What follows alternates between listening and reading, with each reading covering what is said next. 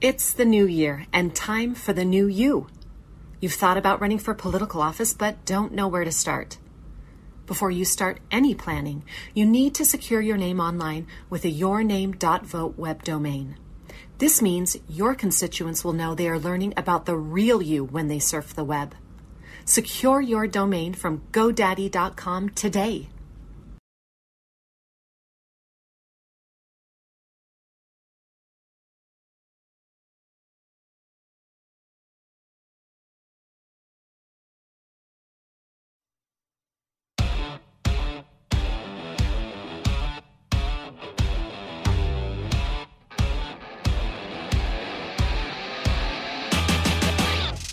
Welcome to another episode of Breaking Battlegrounds with your hosts Sam Stone and Chuck Warren.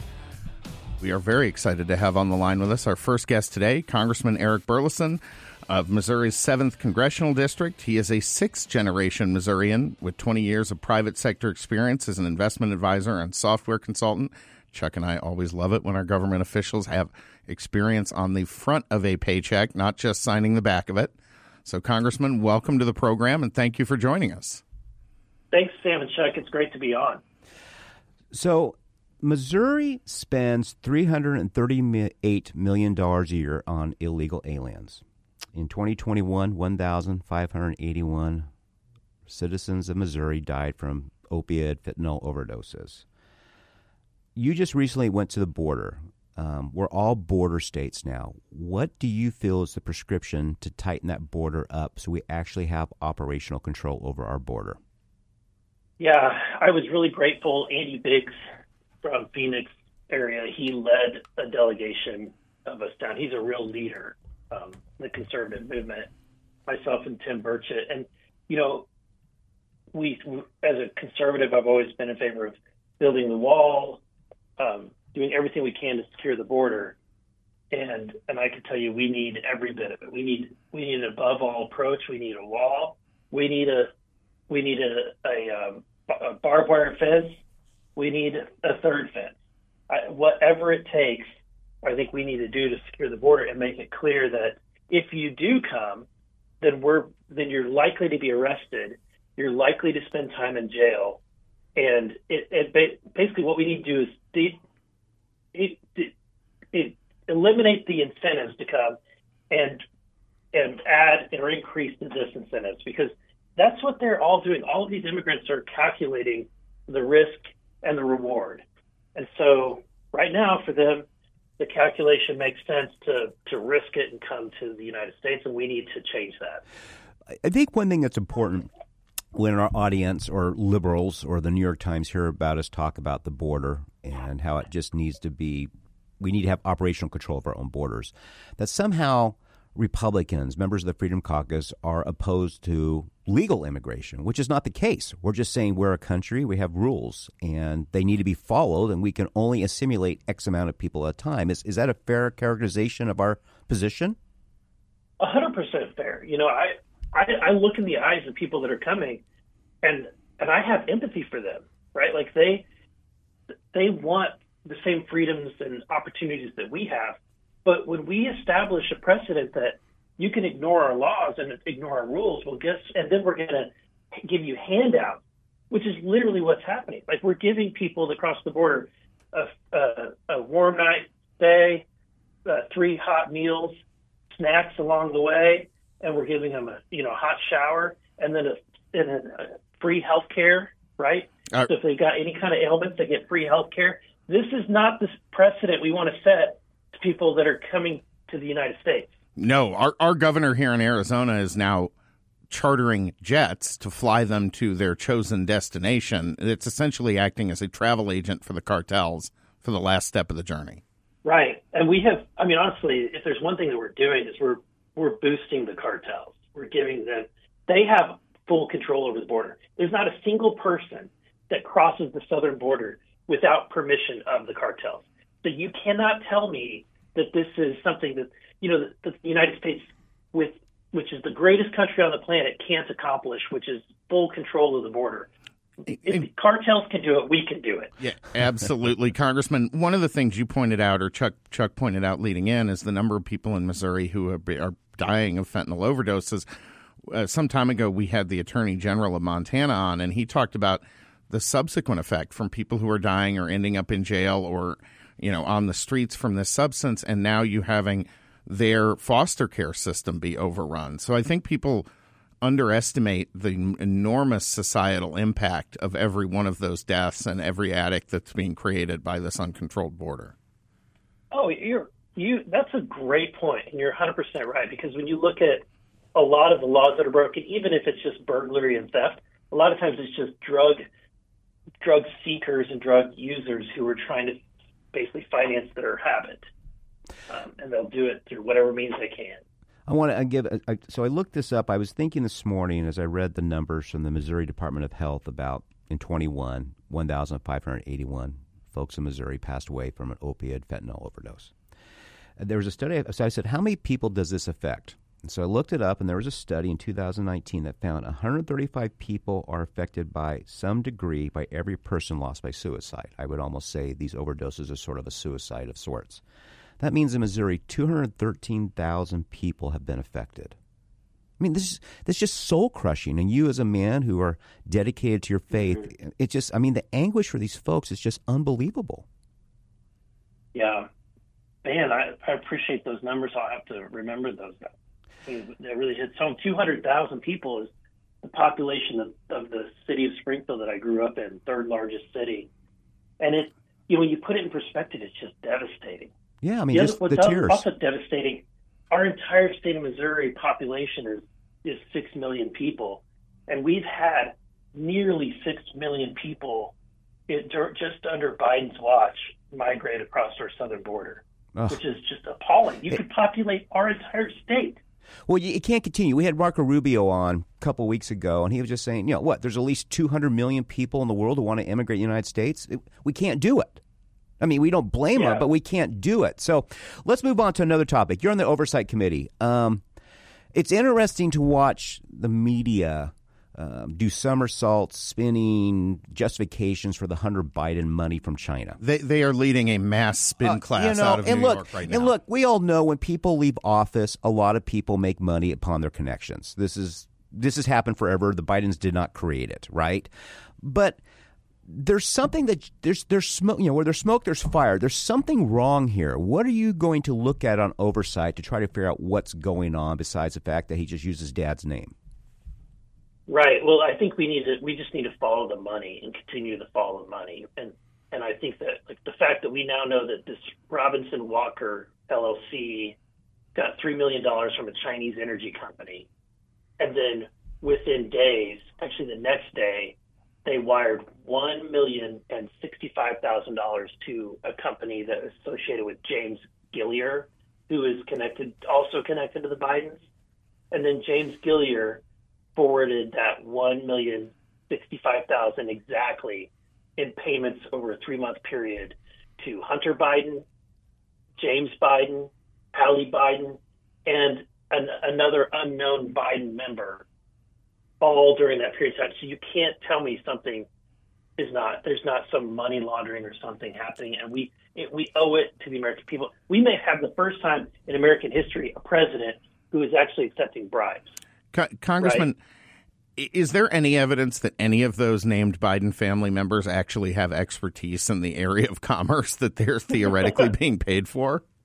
Right, or energy policy or anything like that. Yeah, I doubt it. I don't I, I, uh, I think this, and this is also something that happens. Look, we all sides do things that look hypocritical, but this is simply if this role was reversed.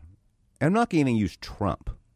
If this was family members of McCain, Bush, or George Bush, members. yeah, the press would be on this front page New York Times, Washington Post daily for years. I mean, right. that's the hypocrisy of this. Right. I mean, they and the thing is, like, they accuse Trump of everything the Biden family has actually been doing.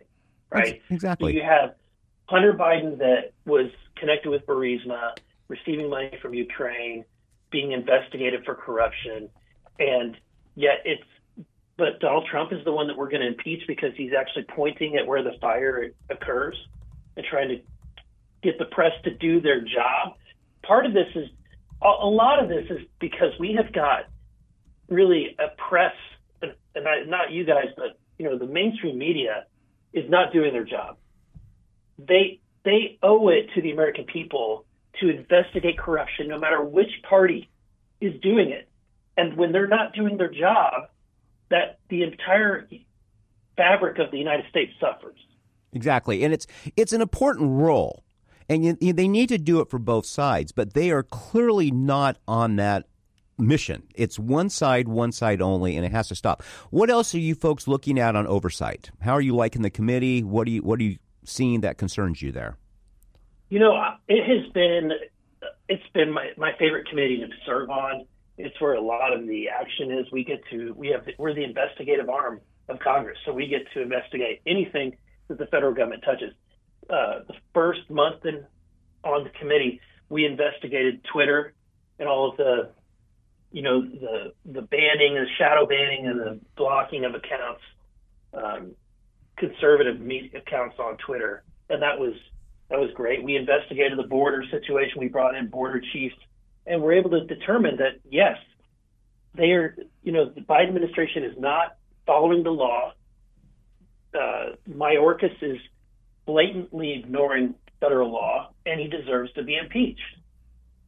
Yeah, he does. Yeah, he, yeah, he does. He absolutely does. Um, you um, have started a podcast. We have two minutes left here in this segment, but you started a new pod- podcast called Fresh Freedom Podcast through the eyes of four freshman members of Congress. Tell us, our audience, yeah. a little bit about it, where they can find it. So it's the, through the eyes, and it's on Apple Podcasts, it's on all the Spotify and everything. It's Fresh Freedom, and it's through the eyes of five freshman members uh, that are freedom oriented members, all very conservative. Uh, myself, Anna Paulina Luna, Eli Crane from Arizona, uh, Josh Brecheen from Oklahoma, and Andy Ogles from Tennessee. And it's our perspective as freshmen coming in. You know, we've not been corrupted by the DC swamp, and so it's it's a way for us to kind of stick together in this, and hopefully listeners will tune in and encourage us along the way. I, I love that, Congressman, eh, because one of the things that we've also talked about on this show is that folks have to stay on top of their members when they get to DC. It's too easy to go swamp, isn't it? There's a there's a never-ending buffet of enticements to roll over for the establishment. Yeah, they immediately when you get there, they start hanging out all these uh, things like committee. Oh, don't you want to be a committee chair someday? And it's all false promises and illusions to kind of get in line and join the swamp. But uh, that's not why I ran for Congress, and I and I certainly want to keep it that way. Fantastic. We're going to be coming right back with more from Congressman Eric Burlison of Missouri's 7th Congressional District here in just a moment. But, folks, make sure you go to our website at breakingbattlegrounds.vote. You can find all of our episodes there. You can also find us on Substack, Spotify, Apple Podcasts, anywhere you like to get your favorite podcast. Breaking Battlegrounds We'll be back in just a moment.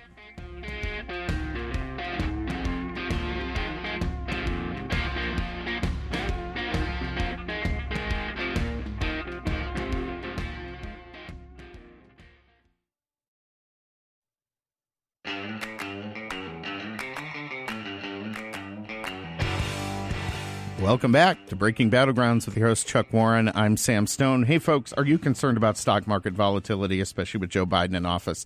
What if you could earn and invest in a portfolio with a high fixed rate of return that's not correlated to the stock market? A portfolio where you'll know what each monthly statement will look like with no surprises. You can turn your monthly income on or off, compound it, whatever you choose. There's no loss of principal if you need your money back at any time. Go to investyrefy.com. That's invest, then R-E-F-Y.com or call them at 888-Y-REFI24 and make sure you get your opportunity to earn up to a 10.25% rate of return. That's invest, R-E-F-Y.com or call them at 888-Y-REFI24 and tell them Chuck and Sam sent you. Um, Congressman, I want to go back uh, to just as we ended the last segment about being in D.C. and your new podcast you have started with fellow Freedom Caucus members. Um, you know, we are who we associate with, right? Um, and you know, people you associate with determine a lot where you're going in life, and you know this. Mm-hmm. You go back there and you talk about getting corrupted, and I think it's easy to do, saying, "Well, this is how it this is how it goes." It's sort of like bada bing, bada bing, right? What do you do to keep true to your principles, but at the same time realize you do have to go and get to know folks on the other side? Because at the end of the day, you need to work together to some degree. How do you balance both those? I appreciate that question. Um, to me, you, you got to be rooted in your faith from the beginning. Because if you're not deeply rooted, you're going to get blown around like a tumbleweed. And I, that for me, my personal faith and and the belief that Jesus is my Savior, it kind of gives you a, a broader and a bigger per- perspective because you realize we're only here for a blip on this planet, and no matter what title you have, is really not that important in the grand scheme of things because you're going to serve, you know, eternity with your Creator, and I want to be proud of what I did and not ashamed of I did what I did with with the things that I was given responsibility over. If that gives and and then to keep accountable, I put I try to keep myself around other Christian brothers and sisters. Try to stay in a small group Bible study back home, um, and then stick. And as far as politically, stick around the conservative members that are in Congress, right? So we kind of find each other, and that's why this Fresh Freedom podcast is you know, five of us freshmen that kind of found each other. That's fantastic, Congressman. One of the things that you did uh, before uh, running for Congress was pat, was help lead and pass a law called SEPA uh, in Missouri. Can you tell people what that is? Because I think it's really important, and frankly, every state needs to copy that model. Thank you. Yes, SEPA stands for the Second Amendment Preservation Act, and it, it, in essence, you know, if you think about all the states that are quote unquote legalizing marijuana they're not they're not upending federal law. They're just simply passing laws that say our local law enforcement is not going to spend their resources enforcing it. And I my I thought let's take a page from the left. And when Joe Biden is trying to pass all these rules to grab up pistol braces or AR-15s, I don't want my local law enforcement or state law enforcement to to lift a finger to help him violate the Constitution and the Second Amendment. So that's what SEPA did. It said the state of Missouri, not a single state law enforcement official can help Joe Biden in, or help any federal uh, government enforce federal firearms laws that are not on the books in, in the state of Missouri. So if it's if it's legal in Missouri, they can't help them.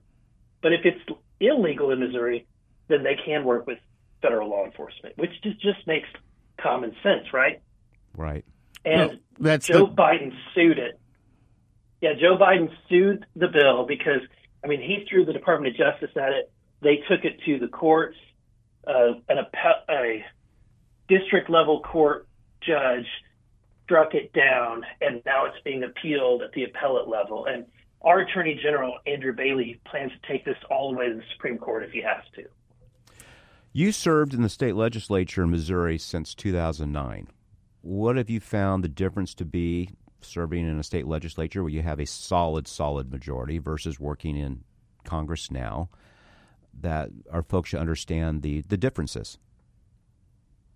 I'm still getting to know the, the differences a little bit, um, but some of the early things that you pick up immediately are the change, the differences in the rules and the way things are governed. You know, uh, like whenever I got up there, Josh Brecheen and I both served as state senators. He from Oklahoma, me from Missouri, and we both agreed that the fact that the way that, especially the rules operated under Nancy Pelosi, were absolutely nuts. She could bring a bill forward that no one's ever read, have it go through the Rules Committee, which is a committee just before things hit the floor, and then they would lock down a bill to where there would be no amendments possible, and it was an up or down vote. And sometimes they would bring forward bills to the floor and vote them just simple by simply by a voice when they know no one's in the room, and pass bills that spent you know millions of dollars, if not billions of dollars, with no one on record for having voted yes or no for any of this these changes in legislation. And to me, that is that's why we have a swamp that is absolutely insane. It is insane. And I think that, and so that's why when we came in, one of the things I was really glad we were able to push for is changes to the rules. And I think that we had this unique opportunity where, with McCarthy where we were able to get those rule changes and roll things back to the way they used to be decades ago. Yeah, I don't think there's anybody left or right in this country who thinks that what you just described is good governance under any circumstance. I mean, I I, I fail to see how anybody could accept that as the way things should be done. Yeah, hundred percent. Is that something? 100%. Is that uh, is that something oversight could have hearings on? I mean, I, I think that's really yeah. important. I mean, bring it up, saying this is what happened. Do you think this is the way Washington should function? That would be an interesting concept. Uh, I'm sure that I'm sure they could. That they have oversight over everything. So I know that for, there's a lot of uh, James Comer is being pulled in a lot of different directions because there's so much accountability uh, that needs to be done on the Biden administration. Congressman, we have just about a minute and a half before we go to break, but one of the things I see in your bio is that you and your wife, Angie, are active in supporting campus ministries. Can you tell us just real quickly a little bit about that? Because that has to be one of the toughest things for kids today is to actually declare their faith on a college campus. Yeah, and that's exactly why we did it. You know, in college, I was I was actively involved in Baptist Student Union and then Campus Crusade for Christ, and just saw that the, there's a huge impact. A lot of times, students are kind of get kind of lost in those years, and they need they need something. And and I found that, in my opinion, still to this day, I think campus ministries have probably the biggest impact, um, probably a bigger impact than a lot of our churches do. Fantastic. Congressman, how can folks stay in touch with you and your work? Obviously, we encourage them to go uh, download the and subscribe to the Fresh Freedom podcast, but how else can they stay up uh, uh with everything you're doing? Yeah, I'm on all the social medias um, uh, as Eric Burlison, spelled with a uh, B U R L I S O N. Um, and so I try to do everything I can to keep people up to date on those tools and just appreciate the opportunity to be on your show, guys. Well, thank you. We look forward to. We hope your podcast is a big success. We love to have your other members of the podcast on our show. We had Eli Crane a couple weeks ago, but we appreciate what you're doing and keep up the good fight. Thanks, guys. Have a great weekend. You too. Fantastic. Breaking Battlegrounds. We'll be back with more in just a moment.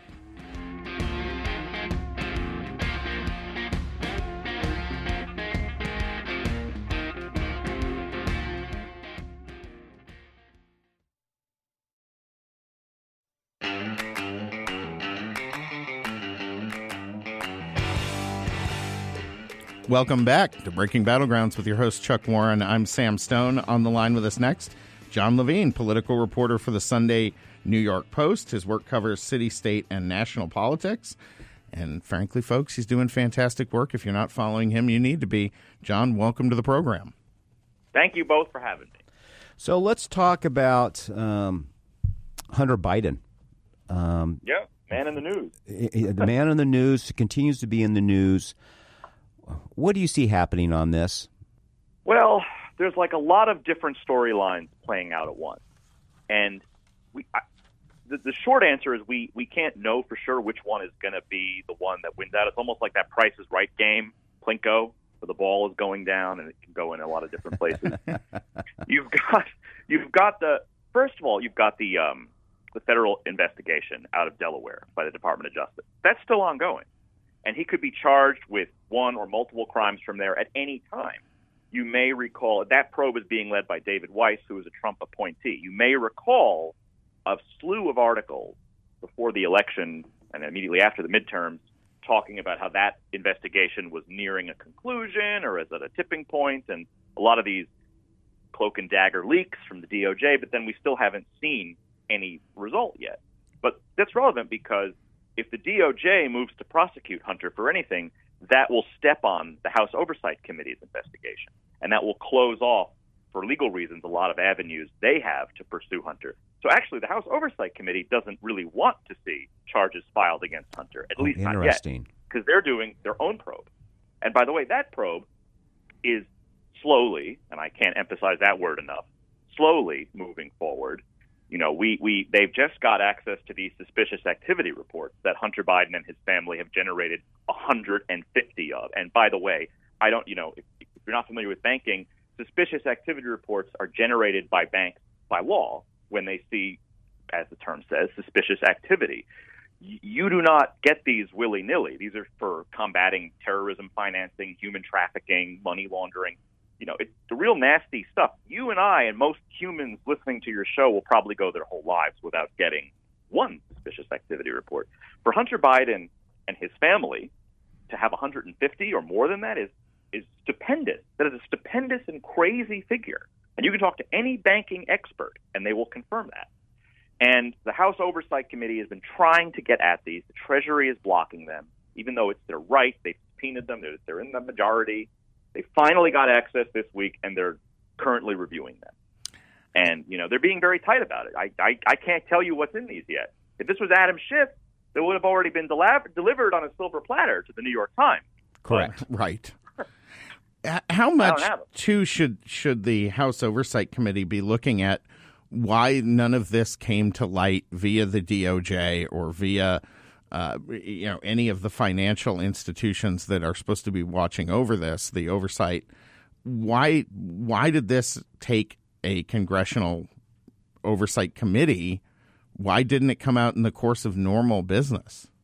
Well, the course of normal business was decided by Democrats until a few weeks ago.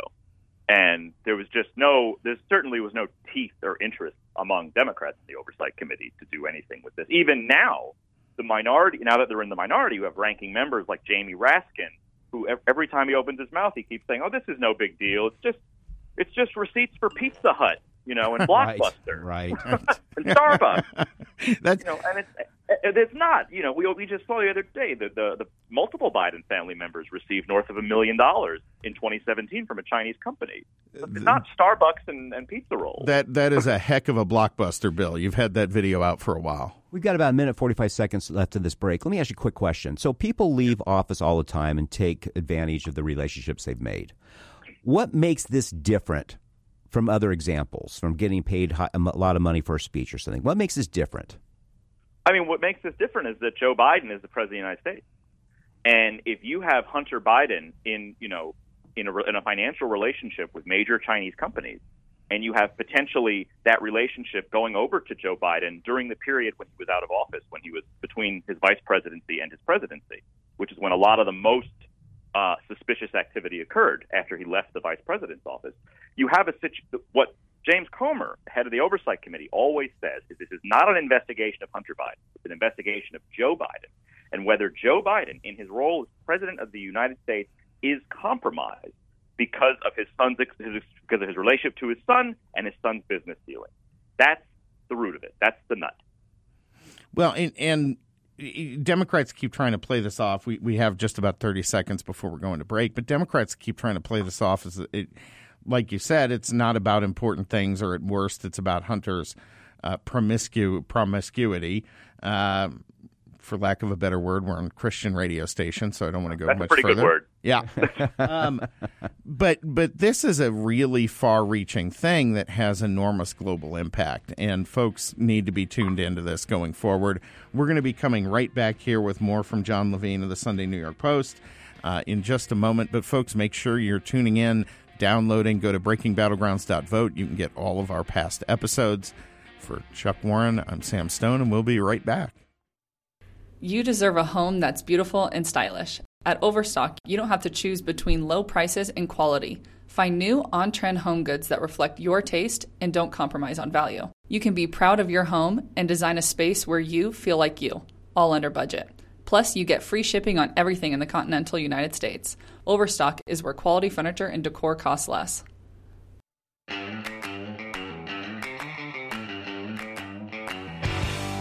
Welcome back to Breaking Battlegrounds. I'm your host, Chuck Horn of Sam Stone. Um, we're very excited to have with us Jon Levine of the New York Post, or David Levine, mean, sorry about that. Um, Jon, sorry, good grief. Sorry, Jon. Jon. Sorry, Jon, but we're going to give you the name David, too, as well today. I don't know why I had written down David here. Um, Jon, um, so Hunter Biden today announced he's suing the computer repair shop. Is this just good legal strategy on their part to do this to sort of obfuscate what's going on and go on the attack?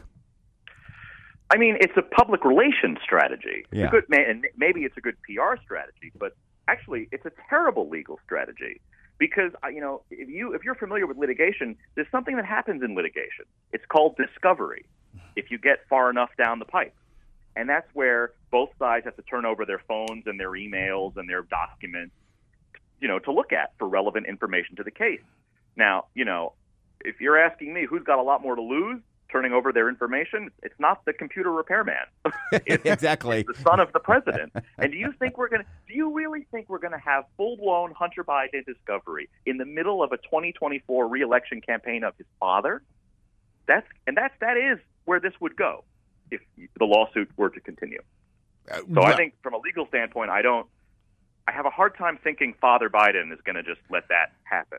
You know, I, I almost wonder because politicians have gotten, frankly, very casual about ignoring FOIA. Um, if they don't understand how much more dangerous this is when you're talking about a court which can subpoena records directly from the telecom companies. Right. But what's your question? Uh, I, am just saying that, that this seems like something where they're they're running a risk of disclosure that may reach much further than they actually anticipate. Oh yeah, I mean that again. I don't. Well, it's interesting because Hunter's actually being sued by the repairman. So in a sense, you can't like he just filed a countersuit, which I, you know I don't know. It's I guess you know maybe it's that's an intimidation tactic, but you know President Biden won't be able to shut down the computer repairman, John Paul Mac Isaac's lawsuit. And that's been going on since 2019. And there's a universe where, as I said earlier, that you could get into discovery there during a presidential campaign, and you'll get new messages and emails between Joe and and Hunter, and you know there is a there's a massive, massive possibility of major escalations of this story should that lawsuit continue. Um, let's quickly switch gears here and go to Donald Trump. It sounds like New York may be indicting him. What can you tell our audience about it, and what do you think really happens? Well, you know, we have a very we're versus a very political town, New York City yes. and New York State. You know, we have an attorney general and Letitia James who openly campaigned. It's an elected position. She openly campaigned on uh, putting Trump in jail and indicting him. That was a campaign promise. So, you know, obviously after she is reelected, that's something for her office to deliver on they indicted his company ultimately, not him.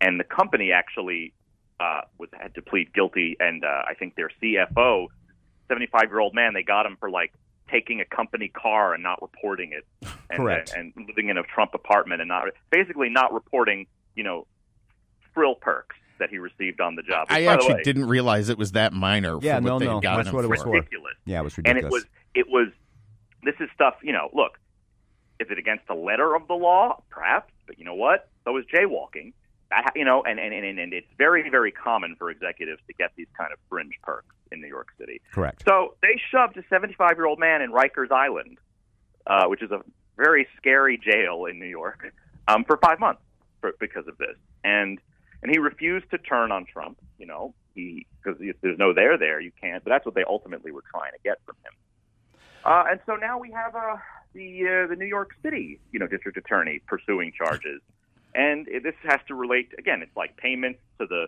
to the uh, to Stormy Daniels uh, for hush money because they had an affair. The she was a an adult, exotic dancer, and like I, don't know. Well, I, it seems very probable they will bring charges, but also Trump has indicated that uh, it won't stop him, and he will continue his campaign where he remains at least certainly as of today, the front runner. In a to be the certain sense, if they're publicizing how minor some of this is, in this, you know, in essence, pursuing this, and it comes to light that these are such minor things that don't really relate directly to Trump, that could actually help him in his reelection, couldn't it? Well, the risk is always overreach. You know, if if, if it looks like the prosecution is political, you, you, you, you, you do end up you give him an enemy to attack. You give him a foil. You say it's me against this corrupt deep state that's trying to stop me, but I'm not going to be stopped. You know, they can't keep Nixon down anymore. and you you you you do run the risk of giving him that sort of pinata to hit as he runs his campaign. But it's never good to be indicted. No. I don't know that we have a modern precedent of a of a major party candidate, the front runner being a former president being indicted and then continuing a campaign. We, we But it will happen.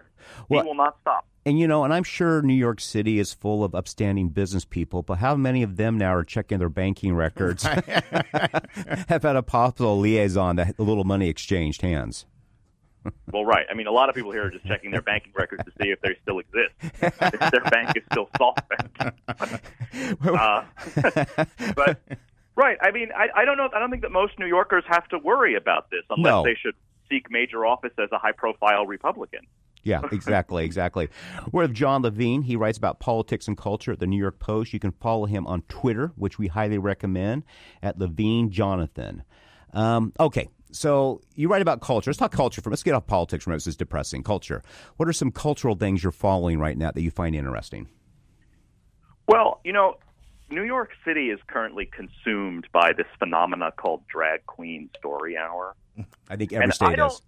I, yeah, it's, it's become like a national issue. Which, to be honest, I feel like we have bigger problems in life than A- drag queen A smidge, a smidge, a smidge. Yeah, we have a smidge more yeah, problems. Like, isn't China sending balloons? But anyway, um, look, it's a thing, and it, we have a nonprofit in New York, and they their thing is that they like to send drag queens to talk, to to read books, children's books, to, to little children in the libraries and in the public schools. And now, you know, I, I, it's tough because, in principle, this strikes me as a parent's right issue. You're a parent. You want to take your kid to hear a drag queen read a story right. okay, you know, whatever. But you have in New York a lot of these, this nonprofit, and a lot of these events are happening at public institutions and are publicly financed. So now you have the taxpayers of New York City, me and everyone else here, subsidizing what is essentially, you know, it's certainly a lot of very strong opinions on whether the on the appropriateness of a program like this, and that is currently convulsing. We're going to have libs of TikTok. We're doing a massive drag queen story hour it, it, it's happening with and Letitia James, our Attorney General, is doing it in in in, in uh, downtown Manhattan on Sunday, and Libs of TikTok is going to have like a counter protest in in Midtown, a few blocks away, and it's you know it's, she's going to read her book to children, and we're, we're having dueling story times in New York on Sunday. Isn't I'm old enough when you had sex education come to school, you had to have a written authorization from the parent. Can't we just apply something like that to this? That the kid come in, they have the written authorization of a parent.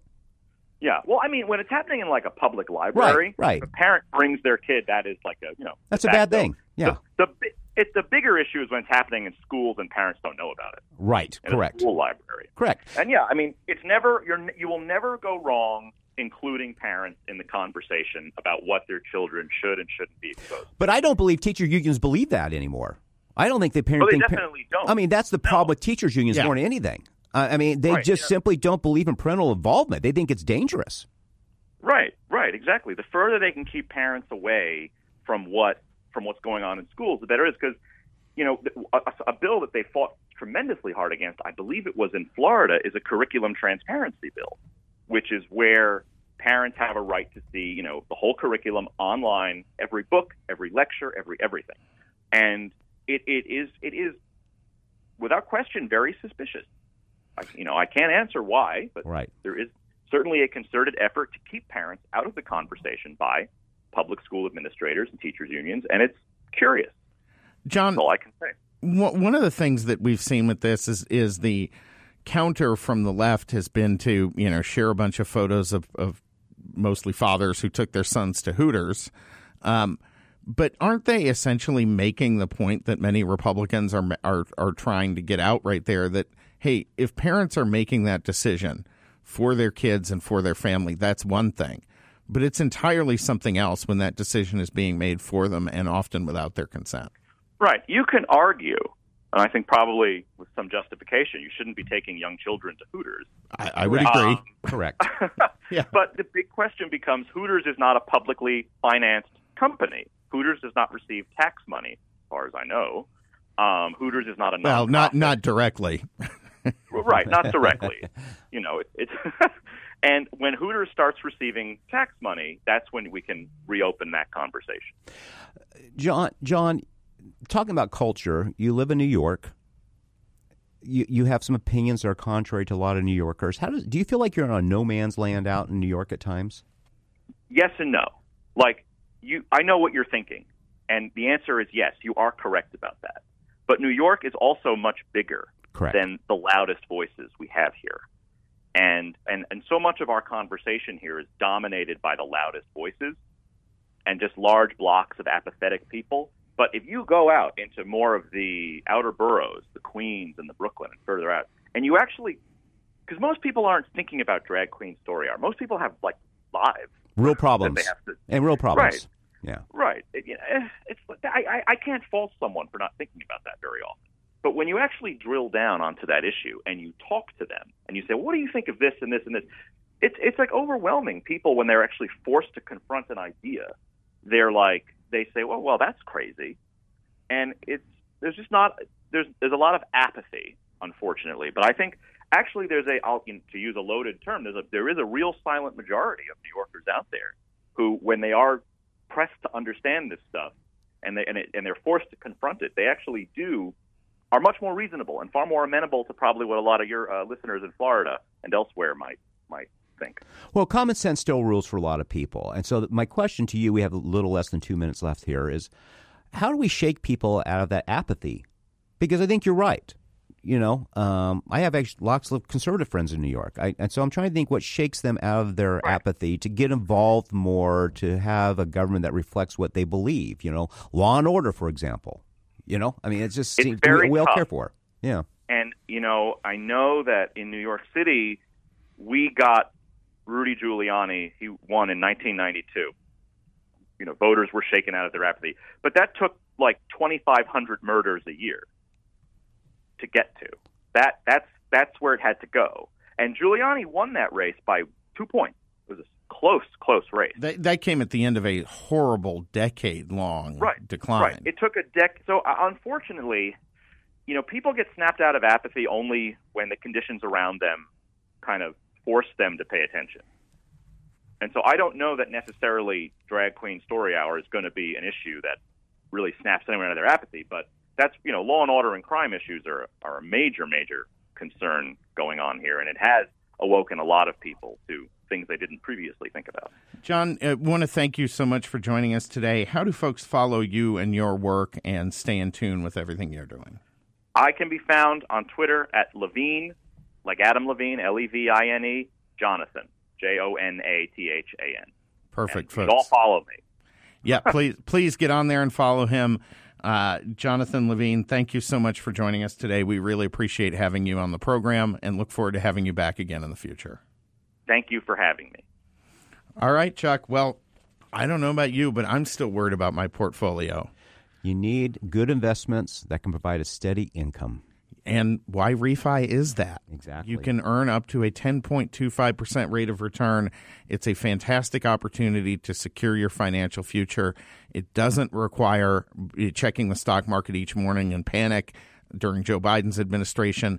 And there's an opportunity, if you want to, to take money from your retirement account and be able to invest tax free, still tax deferred, pardon me, tax deferred. Uh, this is a fantastic opportunity and one ch- both Chuck and I recommend. Folks, go to investyrefy.com. That's invest, the letter Y, then refy.com, or call them at 888 YREFI 24 and make sure you tell them Chuck and Sam sent you. Be sure to tune in for the podcast only segment of Breaking Battlegrounds. We have some fantastic stuff there for you today. And as always, thank you for tuning in.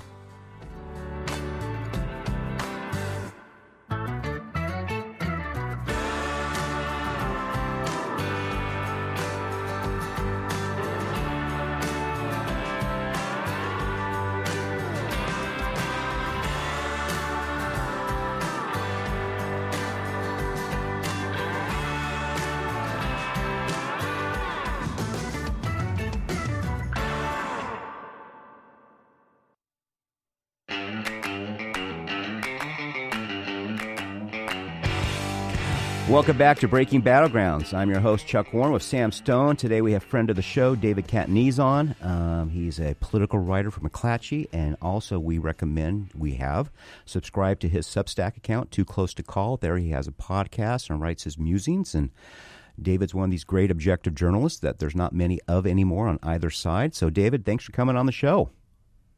Thanks for having me. Hopefully, I can uh, live up to the intro. Well, of course. You, we talked to your mom before, so we're ready. We're prepped Well, and ready we're, here. we're going straight into Ghoulville here, so I think this is going to be fantastic. Yeah. David, we're, Yeah. D- David recently on his Substack account did a podcast on Too Close to Call about he was recently asked to write a preliminary obituary on Senate Minority Leader Mitch McConnell. Uh, David, let me play this clip here from the old TV show 30 Rock. Um, go ahead, Jeremy.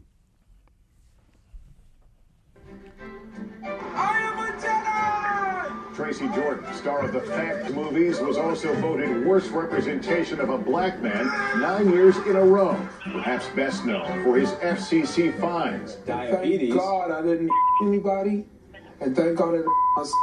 And giving the Queen parvo. This is terrible. When I'm dead, that's what I leave behind. That's how my grandkids will remember me as they fly around in their jetpacks. Well, it's not fair out of context. Her Highness was sending signals. It doesn't matter. That's how the world sees me, as some idiot millionaire. Who? Mark Cuban? That guy ran me over with a jet ski. What is he so upset about? It's my fault. I let Mr. Jordan see his obituary. He's dying? Fine. I'll sing at his funeral. No, ma'am. NBC News makes celebrity obituaries ahead of time. Typical liberal media. They do? Well, then I need to see mine. If they used any of the footage from my shoplifting arrest, that would be great because my arms looked fantastic.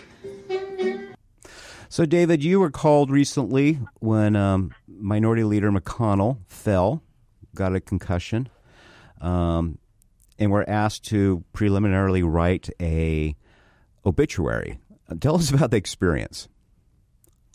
So, I think most people can relate to this. If you ever get a very early morning text message or phone call, it irks you. But in this instance, Mitch McConnell, uh, I was still in bed when I got this message. It was that early in the morning. Um, but I kind of knew it was coming because the night before the statement went out, a midnight statement, anytime a, a, an office puts out a midnight statement, you know, that's a problem. And Mitch McConnell fell and I knew that was going to be my story the next day, giving I cover, you know, congressional leadership for McClatchy newspapers.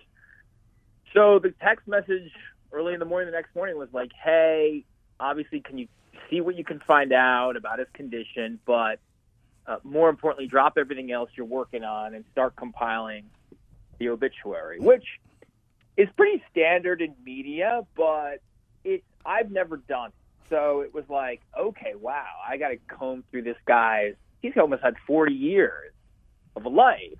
So, I'm, you know, I'm I'm I'm pulling up old obituaries of other big figures and trying to get a sense, of, you know, of, of writers that I admire, and that's that's sort of what I spent my day doing. And at the same time, hitting my sources to see is McConnell all right? Is he going to be right. okay? And there was a lot of uncertainty around that because McConnell's office is tightly lipped. They don't they don't they put out two lines on it. It was just he was in the hospital, he had fallen.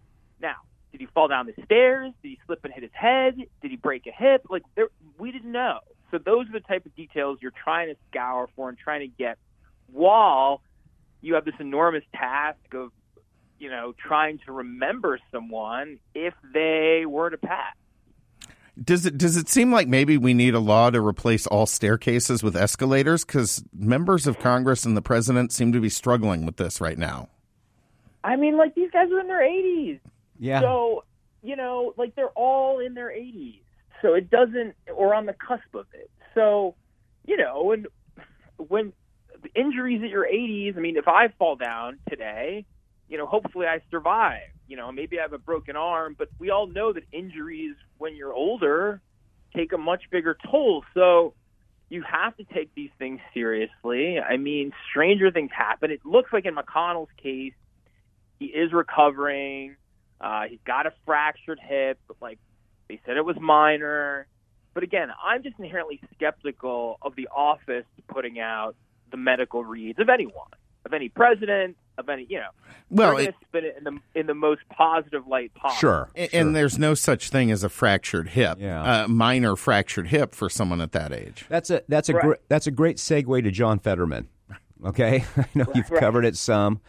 Um, look, I mean, you, you take what he's gone through seriously. I don't wish that upon anybody, from the stroke to the depression he's battling. And we all know people battle depression as a very dark place, not only for the person experiencing it, but for those who love them. Um, but you know they're saying now he's going to be there another two weeks. Um, there's a lot on the right, even independents who just feel the media's whitewashed his health crisis. What do you see? You've covered it. What? Tell us about it. Well, I would, you know, I wrote on my too close to call Substack that compassion requires grace, but it should not suspend reason. And my lens on this was to be compassionate about the guy's health. I mean, depression is something that millions of Americans struggle with. I think, you know, some of these people on the right, they're taking shots at him for that. I think that's, that's Poor form. callous, but I think Yeah. it's also politically stupid. Right. The, the real question to ask is, like, can he do the job? Is he able to read? Is he able to have conversations? I mean, we just don't know the extent of his cognitive ability. And this was prior to really the admission of clinical depression. He was still recovering and struggling with speech just from the stroke. I mean, prior to the admission of clinical depression, he was at an event in Pennsylvania with the president and had real trouble getting through it. It didn't get much media coverage because, you know, he, he, he won and like people are now not focused on Fetterman as much, but I mean, it was still very visible. And then you talk to experts, and the clinical depression can take years to recover from. This is a six year term. He just began it. I mean, obviously, Democrats don't want to deal with this because their their majority is so so frail. But I think it's a real. If this goes on now, if he's back in two weeks, and this is what I lay out in in my post, if he's back in two weeks and is showing signs of progression, I think okay, that's one thing. But I suspect that this is going to be a much longer recovery, and that this is not going to go away.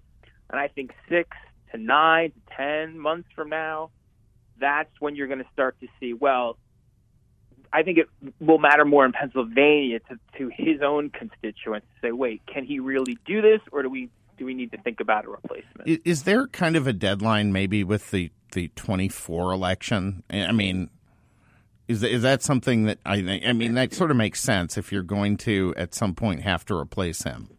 Right. It's up to the governor. I mean, the governor would would make the replacement, but then there would it would trigger a special election. Usually, in, in what I mean, what governors in other states have done is try to pair it with an existing election because elections cost a lot of money to run. Right. I mean, they don't want to run a, just an election by itself, so they would pair it with some other election, and maybe it would be the 2024 election, which is not what I mean. You already have another Senate race in Pennsylvania that in 2024, Bob Casey is running for reelection and is up there, and that's the seat, seat Republicans will try to try to go after. I mean, imagine if you had two Pennsylvania Senate races in 2024, um, which just compound problems for for Democrats. So I just I, I don't think. I mean, really, it's a touchy issue, but I mean, politics aside, I mean, this guy isn't a private citizen. He is a public figure and and one of a hundred senators, which is very important in a Senate that's divided by one a single seat. We're with David Catanese. He is the political writer for McClatchy News Services. He also has a great Substack account called Too Close to Call, where he writes on various things and has a podcast. Um, the one interesting thing, I want to move into another topic that I'm not sure he would still be in office 30 years ago when political parties actually had some influence on elections. McCain Feingold basically, no lack of a better word, castrated them. And I'm pretty sure because, look, yeah, they would have to do a new election in 24, but they're going to replace him with a Democrat right now. You still have 18 months. Right. And Right. that's, to me, is the height of responsibility. So let's take all of our political jockeying and put it aside. The end of the day is, look, your health matters, your family matters. We're going to replace you, and we're going to replace you with a Democrat. And in all likelihood, pretty good odds that Democrat's to get reelected No, in 24. And, and right now, Pennsylvania is missing half of its representation in the Senate. So, That's well, let's let's talk about something that's really fun, and I think David will probably be talking to you about this throughout the summer. Um, Silicon Valley Bank's demise. boy, that's Um, all the fun, Chuck. You know, it's interesting. So, um, yeah, it's well, it's fun because I, I heard a great quote I was telling Sam about this week, where a guy said, "This is the first bank failure started by a group text chat," um, and you know, you look at it, they had at First Republic two third of their deposits were over the two hundred fifty thousand dollar insured FDIC. Yeah. Silicon Valley was ninety percent. Zions Bank in Utah, which is a good bank, been there for years, their stock has fallen. Their uninsured deposits are only forty seven percent.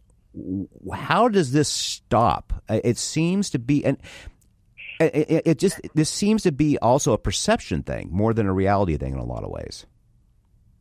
Well, I'm not an economist, but I have read a ton on this since this collapse and listened to a ton of podcasts. And I've learned a lot in the last week on this because I think it's really important. Yes. One argument that is starting to develop is to get rid of regional banks. That the United States is unique in that we have so many banks. Most countries in the rest of the world have about two to three to four banks. They do most of the banking, and then there's like a couple few smaller ones. We have dozens and dozens of these regional banks, and there's an argument that that they're not as well supervised, part because of the rollback in 2018 of Dodd Frank, and that really we have created in this country uh, that large banks that are too big to fail, but in, in some instances that's important. I mean, too big to fail sort of got a bad rap, right, for the financial crisis that we bailed out the big banks because they have to be there because these guys can do whatever they want, but they're too important for the country to let them go down. But in this instance, if you know Silicon Valley's function of providing loans to basically tech guys, and uh, if, they, if they were part of a larger bank, it would have never happened.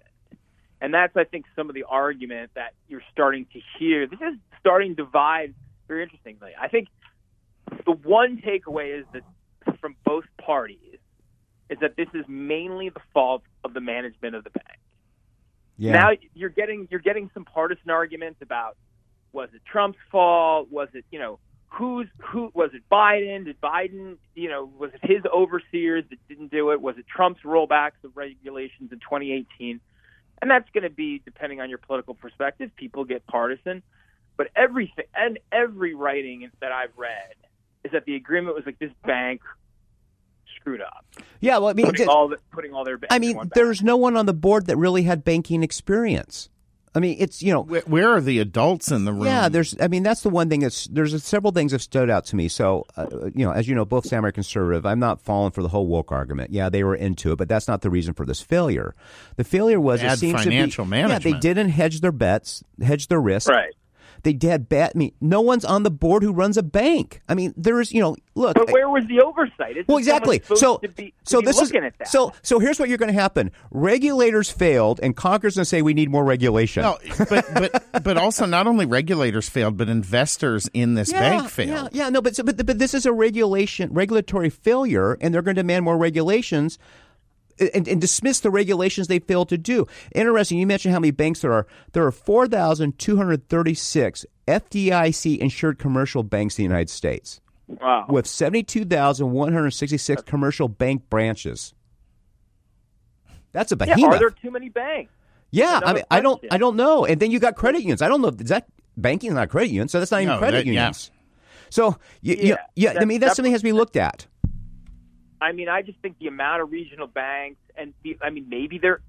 I don't. Are they not? There, there obviously are regulators. Are they too busy to look at these banks? Do they not have enough bandwidth to like see what's going on? I mean, Well, okay, hold- hold- hold- I'm like, a- what was Moody's Yeah, doing? no, What no, was- exactly. I'm going to double this number. So I just looked up how many credit unions there are. There are 4,853 federally insured credit unions with 132 million members.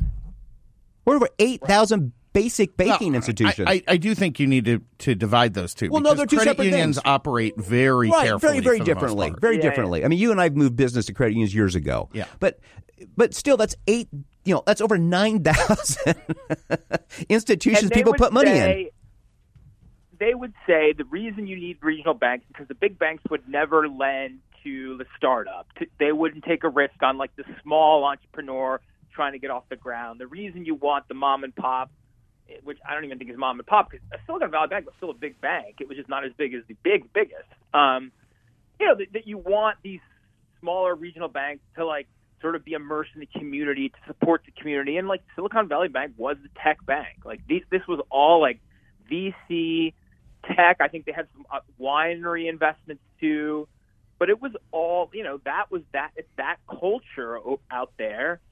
And the thing i mean did they just get too cocky? Did they get too arrogant as far as what they were able? That's what it seems like. Well, like they were they gambled too much. We got two minutes left here, but one of the fallacies of the regional bank is look, their loaning standards are no different than Chase or Wells Fargo. I own a half a dozen Right. businesses. Trust me, the local bank's just a pain in the butt to deal with getting a business loan as a as a Chase Bank or Wells Fargo. It's just not Okay. just they're just not as and Chase and Wells Fargo, those guys, you know, the word wokie's been overused and it's worth, basically worthless in a lot of degrees now, but that's what they are. But there's no difference when you're a small business owner trying to expand between what the loan requirements are in the banks. It's just sort of ridiculous. So, David, uh, we got about a minute left here now. What do you think people should be looking for in our country going forward? What are what are some hot spots you see that are just starting to percolate?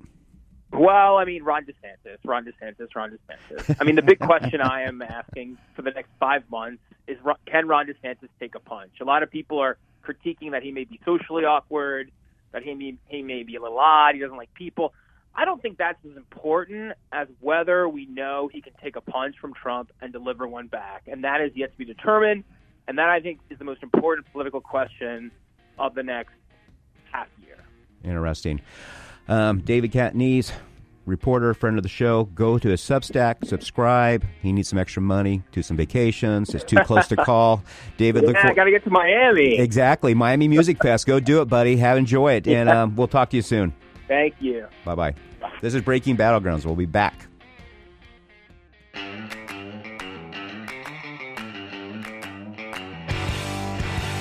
Um, welcome back to Breaking Battlegrounds for the final, final segment of our podcast portion. Sam, we had some fantastic guests today. Uh, Really good. I think really good conversation. And I think if people followed David Catanese and Jon Levine more, you'd probably be a little more educated about the world and culture and things of those natures. Well, you know what I like most about those kind of guests on this program is that you get, frankly, a level of honesty from them. They're not part of they're they're you know they each have their own viewpoints, but they really don't let that get into their reporting and their writing and their work. They try to deliver the news as they see it and as they're they're able to. And I think both of them do a fantastic job with that. They absolutely do. Um, we're going to play a, a clip here from Kamala Harris talking about the Willow Oil Project. And if you want to start laughing now, go ahead, folks. Yeah, just prime yourself up. Go ahead, Jeremy. Was there any discussion in the White House about what the blowback would be for approving the Willow Oil Project? Because people have gotten quite upset about it. I think there's some protesters outside right now. Well, I think that the, the, the concerns are based on what we should all be concerned about, but the, the solutions have to be and include what we are doing in terms of going forward, in terms of investments. Was there any dis- She, you know, it's funny this week. The reason I decided to have that clip, there was literally a campaign on Twitter. Now, again, Twitter is not real world, but um, progressives have really spent the money and time. Everybody talks about Russian influence, but just watch progressives spend on it. Trying to say what a wonderful communicator she is, that she's being un- underestimated. And, you know, folks where you don't know, um, the Will oil, Willow Oil Project's up in Canada. Uh, the Biden administration. business- Alaska. Alaska, I Alaska, mean, Alaska, me, yep. Alaska. It's getting close to election time. And, you know, and it's like it's just sort of like vetoing the D.C. crime bill. Um, Joe Biden's coming more towards a center that everybody was promised he would do. Well, belated delivery, but, But- yes. So now you have uh, a cartel of progressives desperately trying to say, well, Kamala Harris, this isn't her fault. This is what the VP job's like. She's a great communicator. And it's, it's just a lie. Well, it's, a, it's an absolute lie. She may be the single worst communicator who's ever been in that office. The fact that she is un- unbelievably a worse communicator than Joe Biden, who at this point in his career is not with us half the time, is astounding. It is. It is. Um, let's now. Can I say also one thing about that Willow uh, oil patch? That is such a no brainer. Oh, That is- absolutely. that is such an absolute no brainer for this country. You're talking an enormous amount of oil in an area where it's easy to extract and get into existing pipelines, requires no additional infrastructure. And it's in an area that was dedicated for that purpose. And even the Alaskan Native tribes are supportive, are supportive of of it. it. Yeah, absolutely. This is just simply, again, a bunch of white progressives in New York and D.C. having a conniption fit about it. Well, and, and play acting, Yeah, which is yeah, mostly what they seem to do. Crocodile tears. All right. The next clip we're going to play here is Senator Lankford, a friend of the show from Oklahoma, interviewing Secretary of Treasury Yellen about the SVB bailout. Now, listen to this closely. Don't, don't stop what you're doing. Listen to what she's saying. Um, this is crony capitalism, my friends, at its best. Go ahead, Jeremy. Start with some of the banking issues we're dealing with on it. Will the deposits in every community bank in Oklahoma, regardless of their size, be fully insured now? Are they fully recovered? Every bank, every community bank in Oklahoma, regardless of the size of the deposit, will they get the same treatment that SVBP just got or Signature Bank just got? A bank only gets that treatment if a majority of the FDIC board, a supermajority, a supermajority of the Fed board, and I, in consultation with the president, determine that the failure to protect uninsured depositors would create systemic risk and significant economic and financial consequences. So, what is And your plan? that That's a lot of determination. word salad So- right so there. what is your plan to keep large depositors from moving their funds out of community banks into the big banks? We have seen the mergers of banks over the past decade. I'm concerned you're about to accelerate that by encouraging anyone who has a large deposit in a community bank to say, we're not going to make you whole, but if you go to one of our preferred banks, we will make you whole at that point. Um, look, I mean, we're Er, that's um, certainly er. not something that we're encouraging. That is happening right now. that is happening because depositors are concerned about the bank failures that have happened and whether or not other banks could also um, No, it, it, it's happening And because you're fully insured no matter what the amount is. If you're in a big bank, you're not fully insured if you're in a community bank. well, you're not fully insured, and You you big- were at Signature, and the it was it just barely met that threshold. You were at Signature. Well, we felt that there was a serious risk of contagion. We- we- we can stop it right here, Chuck. I mean, runs this is horrid. Banks. Th- so this what, is so- horrid. So, what Senator Lankford of Oklahoma asked is, will every community bank get the same treatment as Silicon Valley Bank? And her reply was, banks only get the treatment if the failure to protect uninsured depositors would create a systematic systemic risk. That's well. I mean, so with a so- majority, supermajority F- the FDIC, I mean, here's the other element to this: the bank that failed, SVB, all their clients pretty much were big Democrat supporting organizations. This is the tech world. yeah, it's looking more and more like it was safe for political reasons. Yeah. What what if what if that had been a bank that was mostly uh, giving loans to startup oil companies? It, it would that would they not- would have been allowed to go under. It would have uh, gone under. So, folks, anyway, pay attention to what's going on here with the banking. It's I know it's a little complicated sometimes. Sam and I are like you; we're not bankers. We're learning as we go along, but spend some time. Make sure you're in banks that are si- sound financial health, Uh, and, and folks need to understand. Ninety-five percent of the banks in the United States are in good financial health. Well, and, and your credit union. We always tell folks your local credit union is a great option. And if you have deposits above two hundred fifty thousand, you want to split that and put it in different banks, or become a supporter and a um, sponsor of the Breaking Battleground Yeah, you show. you can subscribe and be you know you can put your name right in front of this podcast right here. Anyway, folks, we hope you have a great week. There's a lot going on in the world. Don't get depressed. Get out there. Be active. Love your family. Have a great weekend. Happy St. Patty's Day. The political field is all about reputation, so don't let someone squash yours online. Secure your name and political future with a yourname.vote web address from GoDaddy.com. Your political career depends on it.